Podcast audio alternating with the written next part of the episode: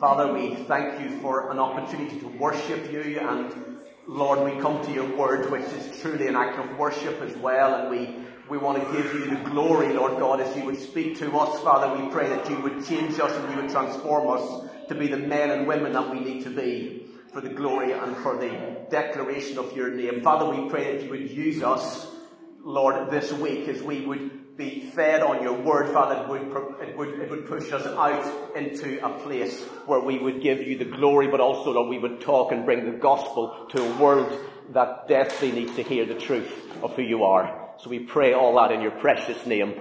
Amen. Amen. If you turn with me to John chapter 14, we're spending a bit of time in John um, over the summer months as well. So we're in John chapter 14, going to pick up in verse 15. Read a few verses we we left, read last week, and then we'll, we'll follow through from there. It says this, John 14, verse 15.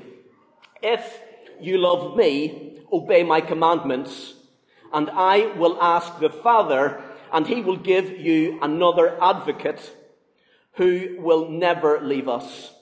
He is the Holy Spirit who leads us into all truth. The world cannot receive him because it, it, it isn't looking for him and doesn't recognize him, but you know him because he lives with you now and later will be in you. No, I will not abandon you as orphans. I will come to you. Soon the world will no longer see you, but you will see me. Since I live, you also will live. When I am raised to life again, you will know that I am in the Father and you are in me and I am in you those who accept my commandments and obey them are the ones who love me, and because they love me, my Father will love them, and I will love them and reveal myself to each of them. Judas, not Judas Iscariot, but the other disciple with that name, said to him, Lord, why are you going to reveal yourself only to us and not to the world at large? Jesus replied, all who love me will do what I say. My Father will love them and we will come and make our home with each of them. Anyone who doesn't love me will not obey me. And remember, my words are not my own. What I am telling you is from the Father who sent me. I am telling you these things now while I am still with you. But when the Father sends the advocate as a representative, that is the Holy Spirit, He will teach you everything and will remind you of everything I have told you. I am leaving you with a gift, peace of mind and heart. And the peace I give is a gift this world cannot give. So don't be troubled or afraid. Remember what I told you. I am going away, but I will come back to you again. If you really love me, you would be happy that I'm going to be with the Father who is greater than I am. I have told you these things before they happen, so that when they do happen, you will believe. I don't have much more time to talk to you because the ruler of this world approaches.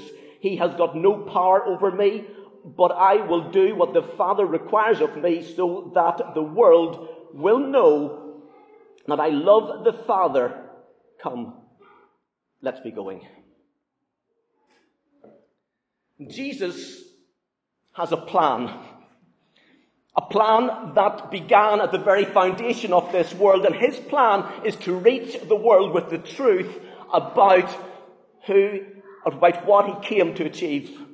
And the outworking of his plan is through the church. That's you and me, by the way.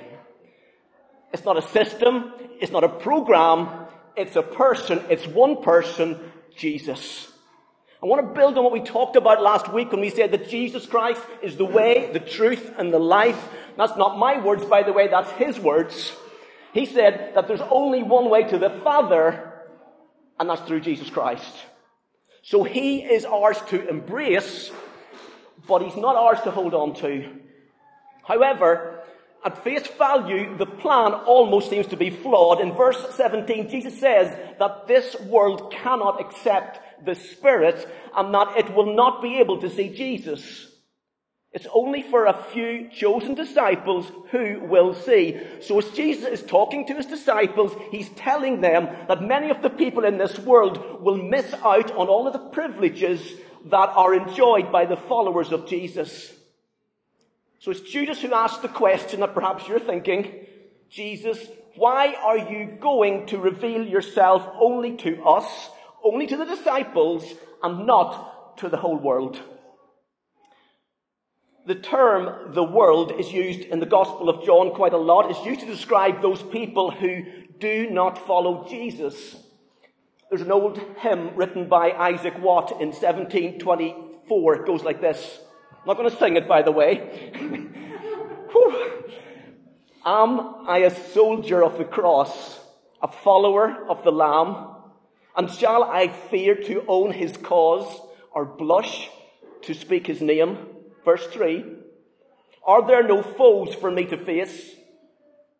Must I not stem the flood? Is this vile world a friend to grace to help me on to God? And, and verse 3 asks the question that still needs to be asked today. Is this vile world a friend to grace to help me on to God? And if we were to remove our rose tinted glasses, toss aside our love songs, forget about our motivational seminars and our positive thinking exercises, our self-help books. Instead, we looked at this vile world in raw reality and asked the question, is it a friend to grace? Will this world really help us to get to God, to know God, to love God, to serve God? As we sit and listen to its lectures, as we sing along to its musicians, as we watch its films, as we are influenced by its media, will the road narrow to a path that leads to God. Actually, nobody in their right mind would answer yes to such a question. The truth is, we live in a degenerated world where even our politicians are corrupt, where crime rate is going through the roof, where domestic violence, where human trafficking and drug and gang warfare just seems to be plaguing our society. This world is a war zone that's full of enemies that must be faced.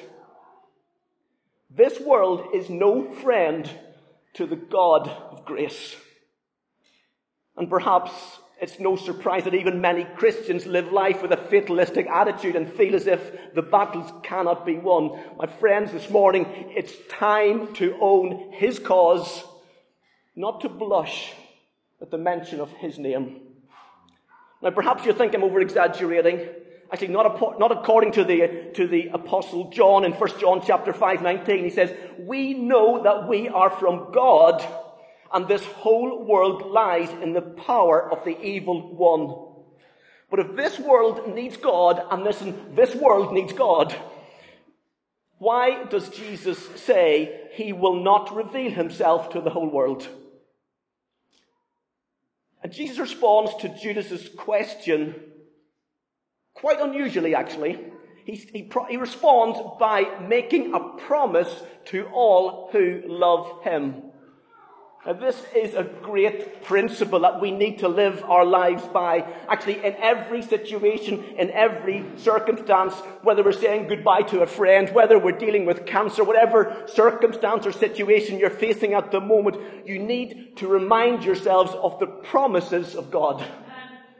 Listen, circumstances will come and go, people will come and go, life changes, but God's promises remain the same forever. They are for all of eternity. That's where we turn to first.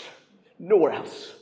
We turn to Him. We turn to our Lord and to our Savior. So He says, Jesus says, the Father will love them and Jesus and the Holy Spirit will come and make their home with those who love God. Jesus is simply repeating all that he's been saying leading up to this point. He's reinforcing what we talked about last week. The Father has shared his love with us, so we are not orphans.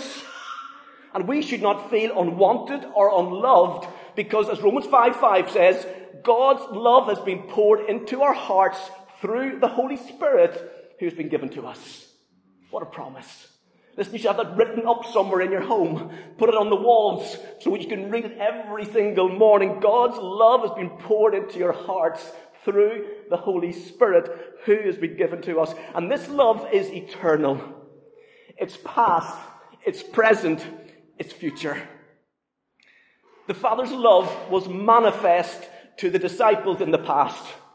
Read that in verse 19. As John focuses on Jesus' resurrection and post-resurrection appearances to his disciples and to the other believers. See, however, the last time this world saw Jesus was when Joseph and Nicodemus took him down from the cross and buried him. The next time this world will see him, he will come in power and great glory to judge every single one of us.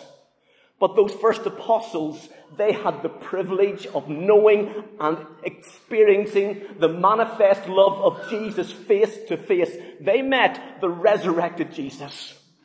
They saw the embodiment of love standing right in front of them.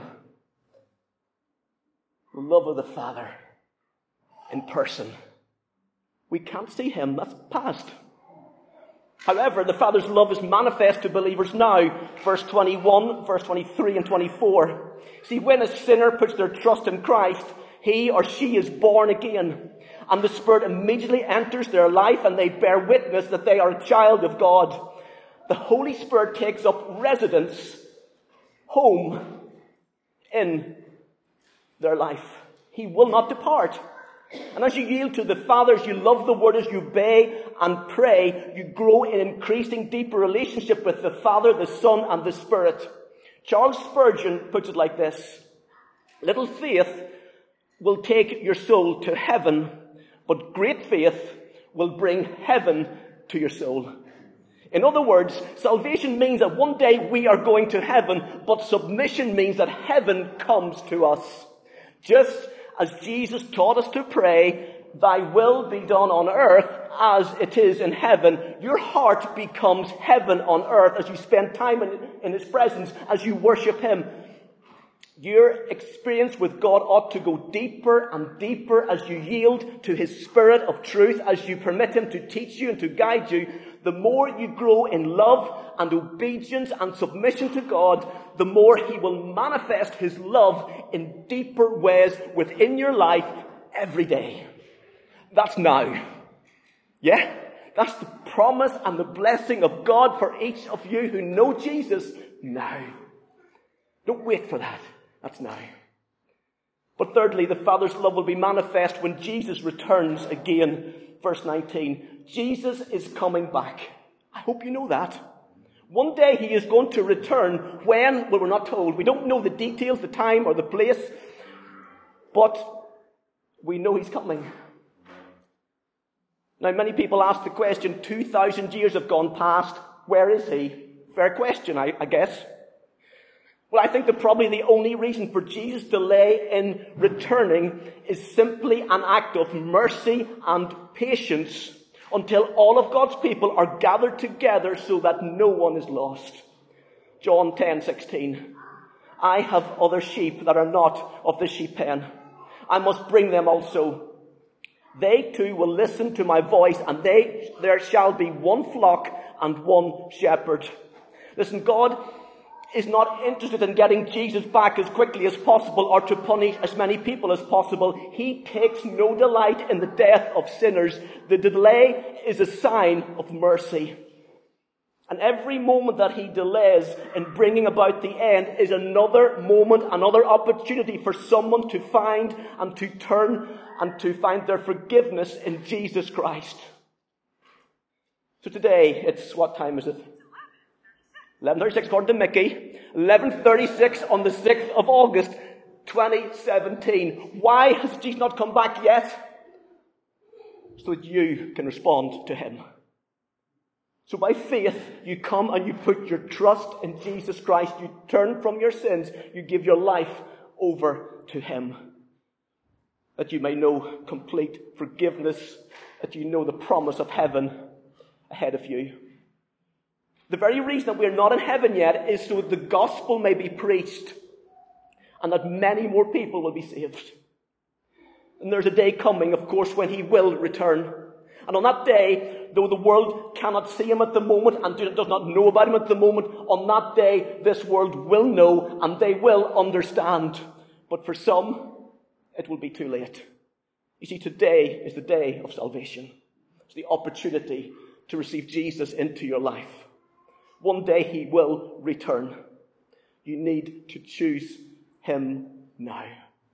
The Bible tells us we need to make that decision now. And on that day, that final and that day, we will see the eternal display of the Father's love to all of those who follow Jesus. Then we will know fully, we will know completely what we only see in part at the moment. Then we will see the infinite love of our Heavenly Father. Future glory. The love of God revealed. And one of the best ways to ease a troubled heart is to bathe in the love of God. So when you feel like an orphan or alone or isolated, ask the Spirit of God to reveal how deep the Father's love is to you. This is exactly what Jesus is promising. Those who come to Him, who love Him, will find themselves in close relationship with both Him and the Father. But there's more. As Jesus carries on speaking, he again promises the Holy Spirit, the Comforter, the Advocate who represents Jesus, who illuminates the Word. It is the Spirit who finds a home in the heart of such disciples. However, the reverse is also true. If you don't love Jesus, you will be excluded from all the privileges and the promises that Jesus has been talking about here. But actually, this doesn't really answer Jesus' question, does it? If anything, it, it reinforces it. Surely such a blessing cannot be for such a small group of people to enjoy. Where does this leave the rest of the world? Why does Jesus only reveal himself just to a few disciples?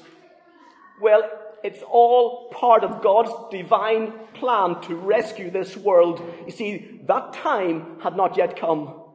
Not yet not until after the cross. See, his disciples are listening to Jesus. They're talking with him before the cross, before the resurrection. Jesus' true identity is hidden. Not even the disciples fully understand what's going on. Never mind the rest of the world.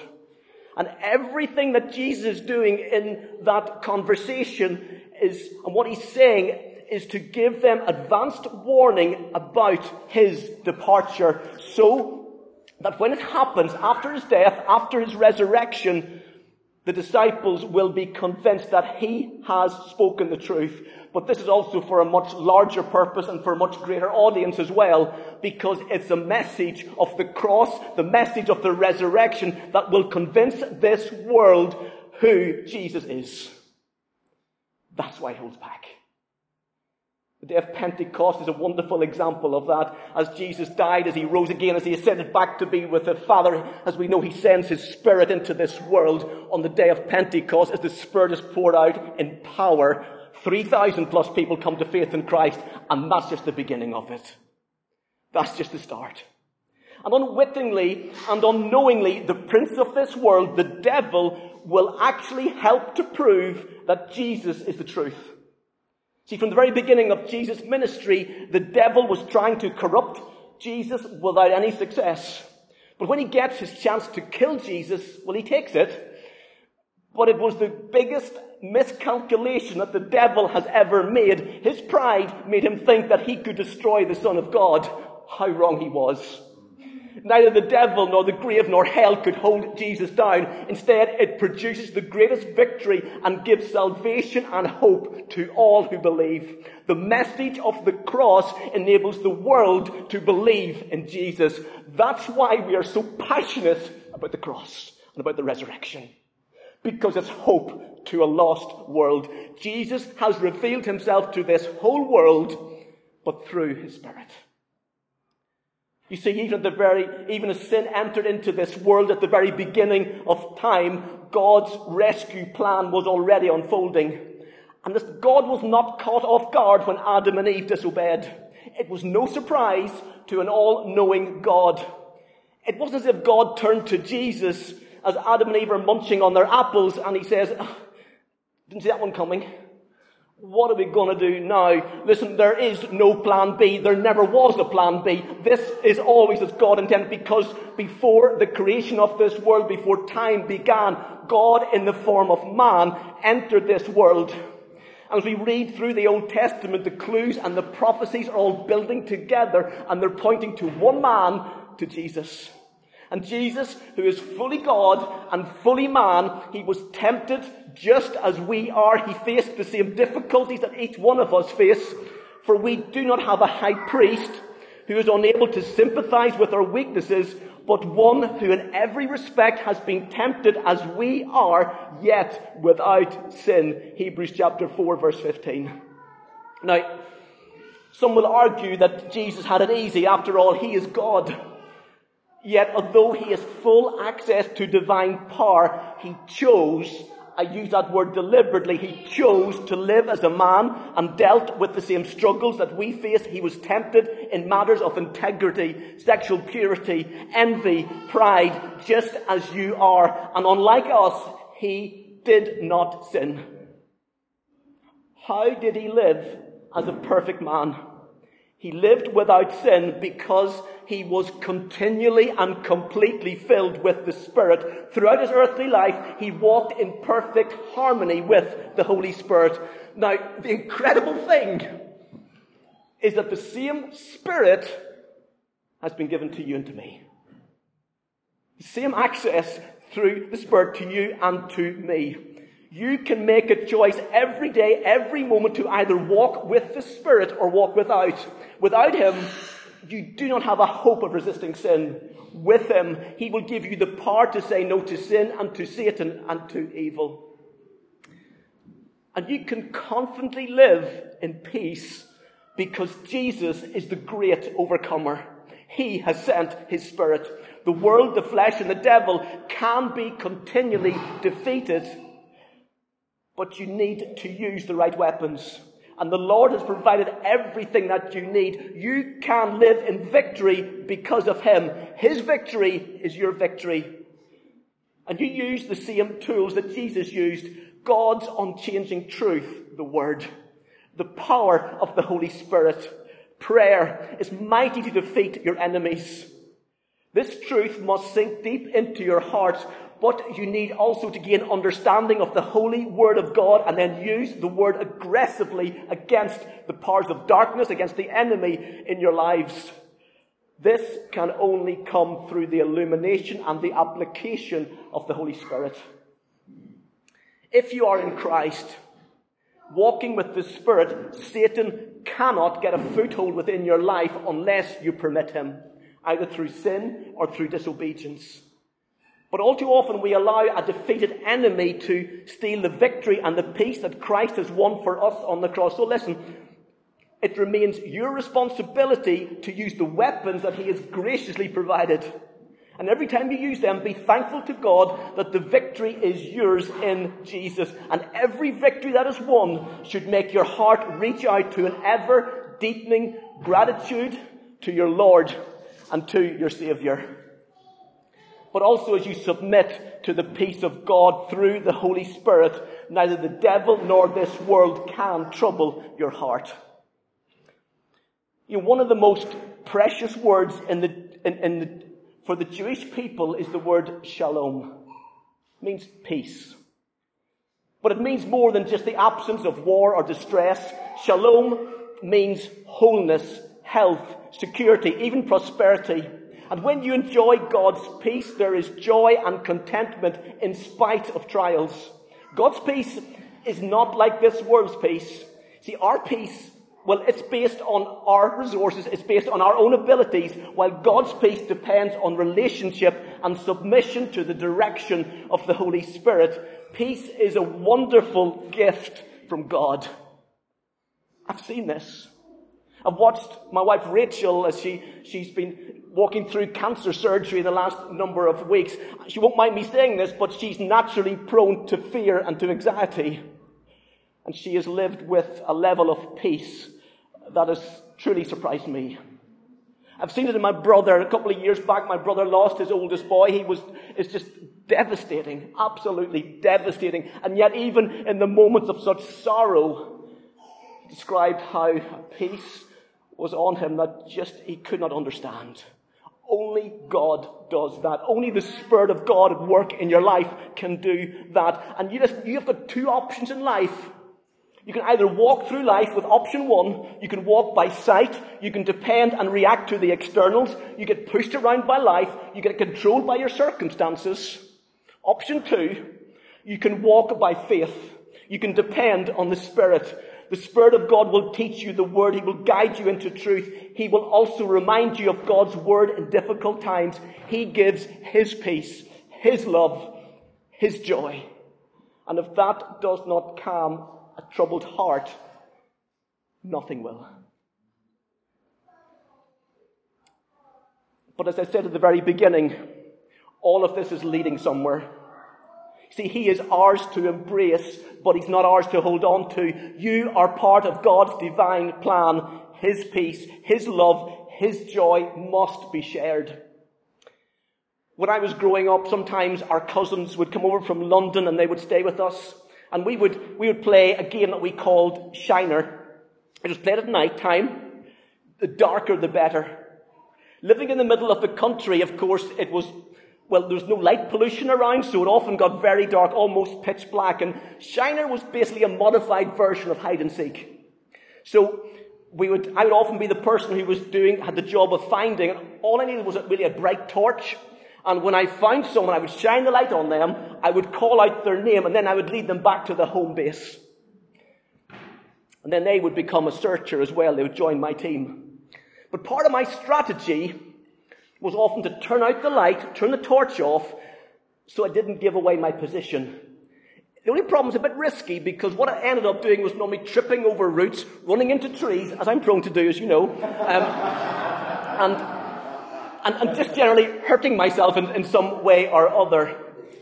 Listen, we live in a world where all too many people live in darkness. Without a ray of light, and there They've got no idea where to turn. They have no idea which way is home. And what they need is that you shine the light of Jesus into the darkness. That is God's plan for this world. By His Spirit.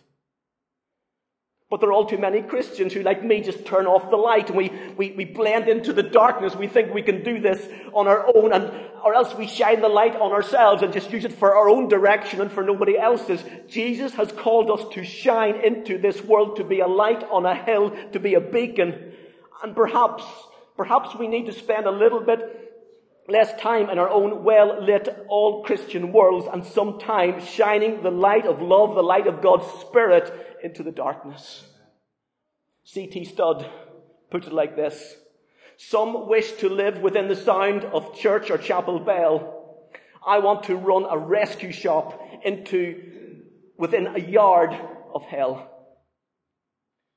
Listen, if you're the only Christian in, your workplace, in your company, and maybe your college or, or, school, don't look at it as a challenge, look at it as an opportunity. So when you go in tomorrow morning into work, remember that you are the light of God, that you carry the very presence of God into that environment, but be careful.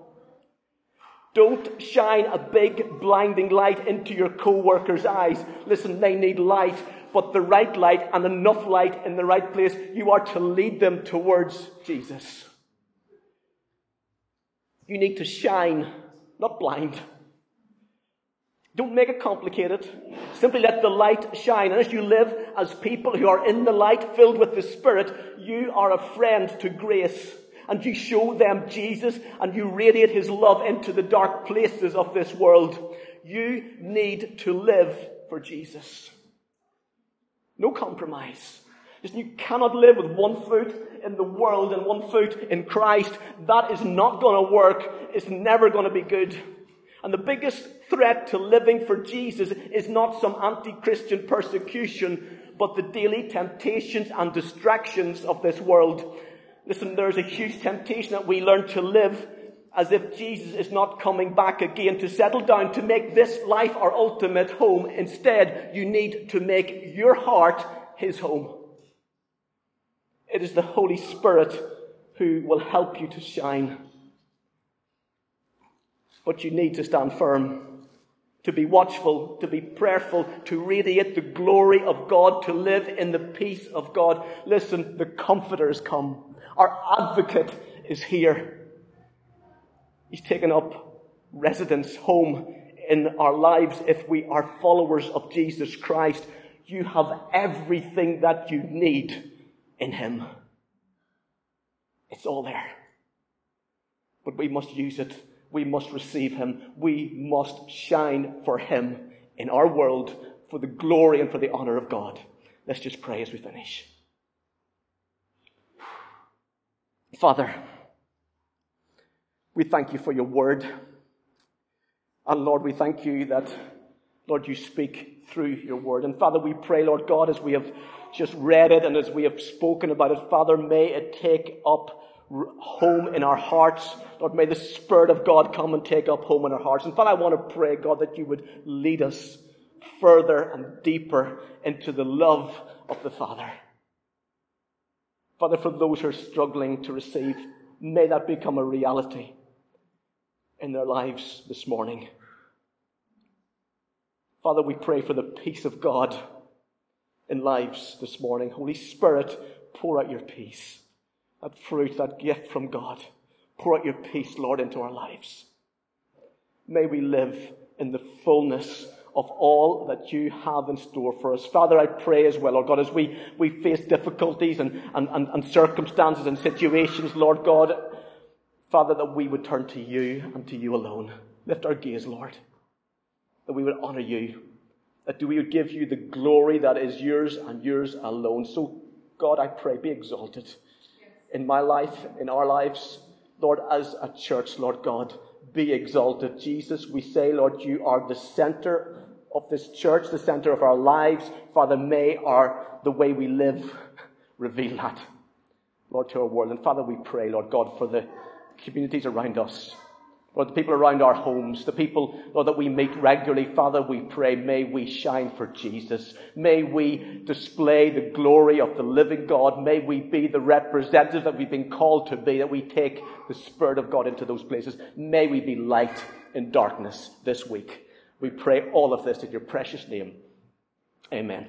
Amen.